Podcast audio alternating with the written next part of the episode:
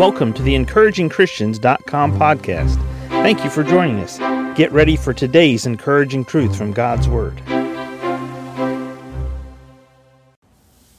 This past year, I went to the doctor's office multiple times throughout the year, and I gave them my insurance card, and I would offer to pay whatever the cost was that I owed, the difference after the insurance was supposed to kick in.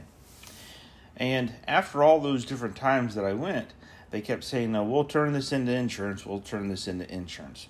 And, well, they turned it into insurance, but throughout the year, something was not right with their accounting software and their computer, because they weren't collecting any money from the insurance, and they weren't collecting any money from me.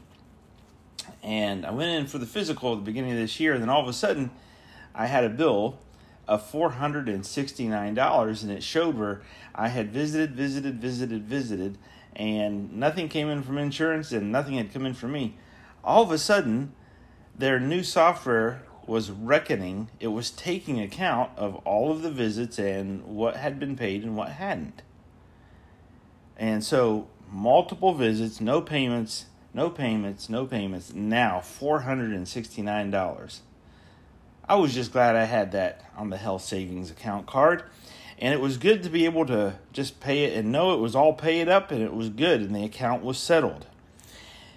Here in Matthew chapter 18, we pick up a story where Jesus is talking about forgiveness, and he says in verse 23, "Therefore is the kingdom of heaven likened unto a certain king, which would take account of his servants.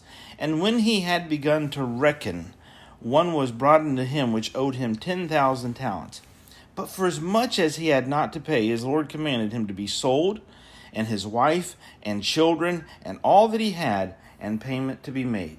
The servant therefore fell down and worshipped him, saying, Lord, have patience with me, and I will pay thee all. Then the Lord of that servant was moved with compassion, and loosed him, and forgave him the debt." Now this is important as we look at forgiveness itself. We saw before the importance of forgiveness. Now we're going to look at the opportunity of forgiveness, because it's Jesus that's talking about forgiveness, and he's really wanting to get to the place of where it's forgiveness between one brother and another brother, but he starts with a king. And as we see in this story, he says the kingdom of heaven is likened unto this certain king. The king represents one of great authority. He represents one who has great power and great influence. He is above and authority over the person, the servant here, that he is going to forgive. It says also that the king would take account of his servants. In other words, he would start tallying up. He would start computing. What is going on with my servants? How are they doing? And in this case, this servant owed him a great amount. Basically, it's the equivalent of about $10 million today. And he reckons, after taking this account, it's time to do reckoning with this servant. So the servant is brought into him.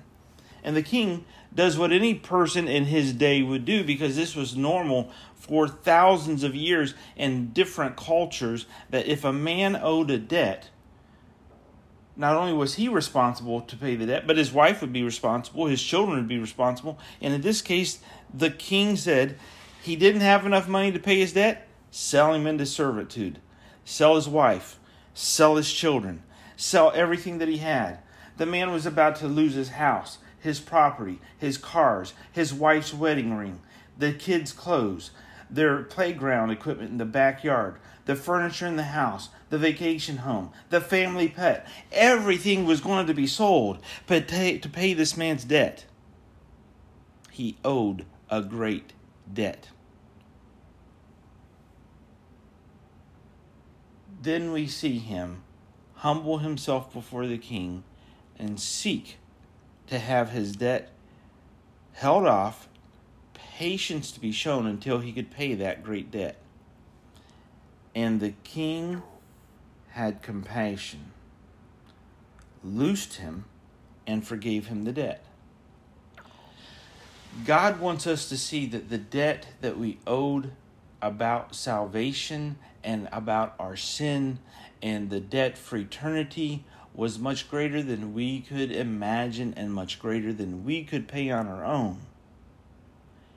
Yet he forgives us when we humble ourselves before him.